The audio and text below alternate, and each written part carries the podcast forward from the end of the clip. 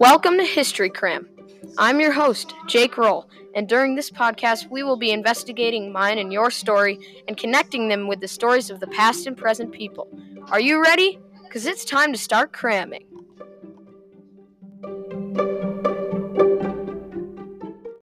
Welcome back to History Cram. Nice to be back after a few weeks away. I have a special episode to um for you today titled Our Week in Minnesota Studies. In this episode, I will share short stories from a variety of topics what it's like learning Dakota, the U.S. Dakota treaties in Minnesota, a mock court trial we had in class. Sit back and enjoy the show. Um, so we've been learning about the Dakota people and their culture and language.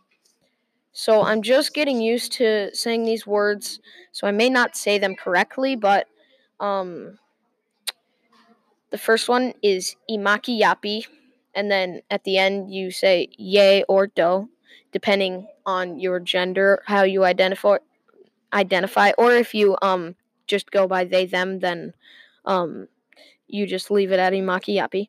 But we'll say more on that later. Then demantahan, then Minnesota makoche, then midakuye oasin, um, so imaki yapi means they call me, and then ye or do, and so like Jake imaki yapi do, because I identify as male. So like Jake is what they call me.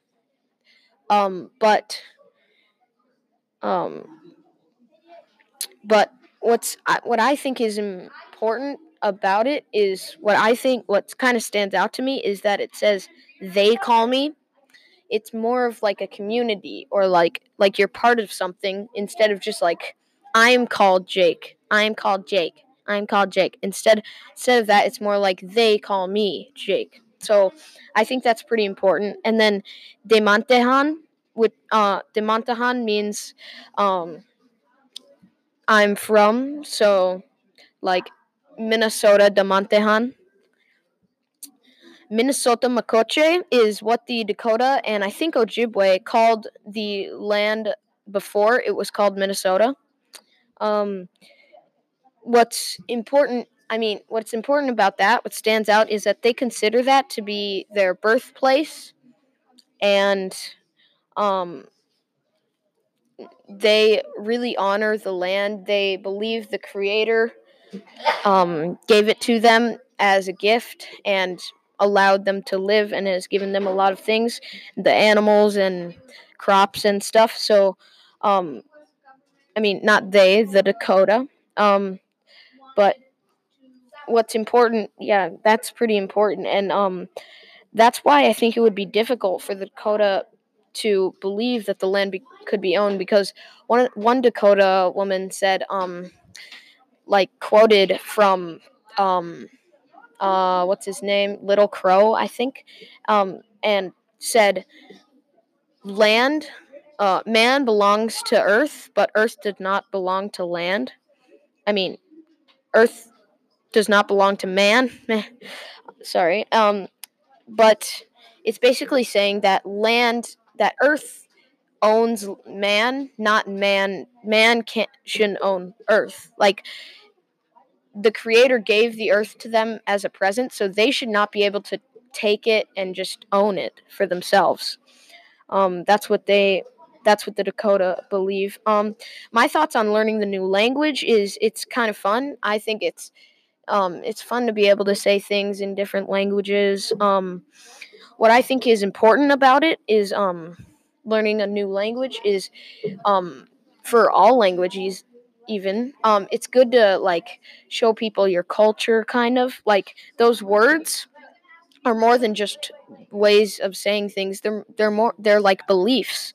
Um and so i think it's important to to, to learn their beliefs and um yeah um i think it's important to learn what they think about things in their beliefs the dakota what they think about things. Um so that is um the new words um, we've also spent time learning about the treaty signing between the Dakota and the U.S. government. It's a complicated story, and I'm just starting to learn about it. So, um, please uh, bear with me. Um, so a treaty is basically an agreement between two groups that involves a uh, like um, uh, signing. Usually, you have to sign it, um, and it's an agreement or it's kind of a trade where you trade off something for something. Um, but the Dakota and the white settlers from the European white settlers, um, the Dakota and the European white settlers, um, um, made a treaty to, uh, um, because the U.S. wanted more land, um, because they were there was they more and more European like the na- land now called um, USA was being discovered by Europeans. Well, well, the actually the Native Americans had discovered it first, but they were um, immigrating over to it and um, starting to um, grow their empire, kind of like branching out and moving slowly west. Um, and so, and their population population was growing, and so the Dakota bargained with the um, well, the white settlers bargained with the Dakota and said that they would give them money and like provisions and food, um, because the Dakota were actually going hungry a little bit because the white settlers had been killing a lot of their animals and they were disappearing, and so they needed food, and so they bargained with food and um, asked for a little bit of for a bit of land in um, the land now called Minnesota. And what I feel about it is I don't think it was very fair because it wasn't really even a bargain. Like the U.S. kind of threatened them with if they said if they said no, they the U.S. kind of threatened them and said they would bring soldiers onto the land, and so it wasn't really a fair trade. Like it was more of just like you have to trade with us, you have to do this trade. Um, but so I don't think I I it was not a good trade, I would say, but the I don't think it was a good trade or treaty. The treaty. Um,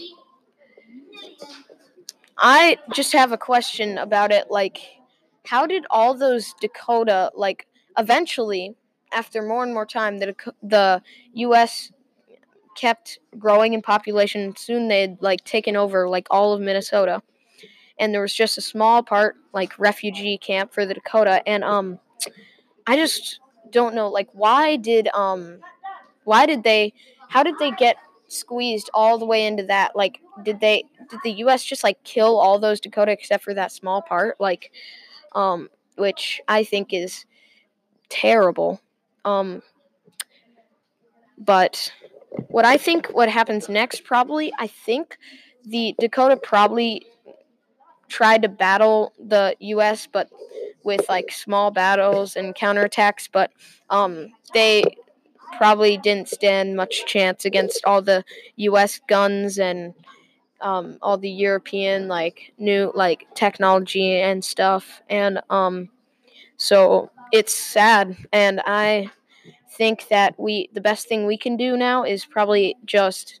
try to keep the culture alive and honor the Native Americans who first discovered this land.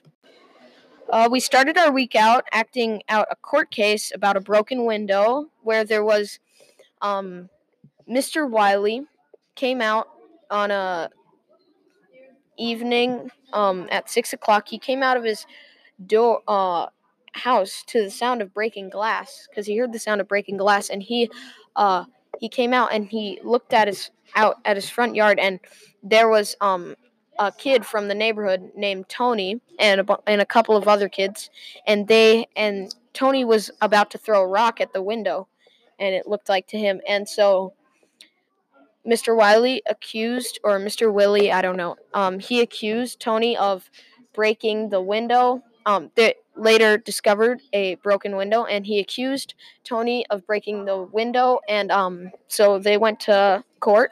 I was actually a prosecution attorney, so I was trying to I was on Mr. Wiley's side. I was trying to prove Tony guilty that he had broken the window. Um what I remember was basically we um called our witnesses and there was four witnesses Sandy, Tony's friend, Tony himself, Mr. Wiley, and um, Leslie, who was a newspaper carrier who um, was walking by delivering newspapers and saw the whole thing. Well, not the whole thing, a part of the the situation.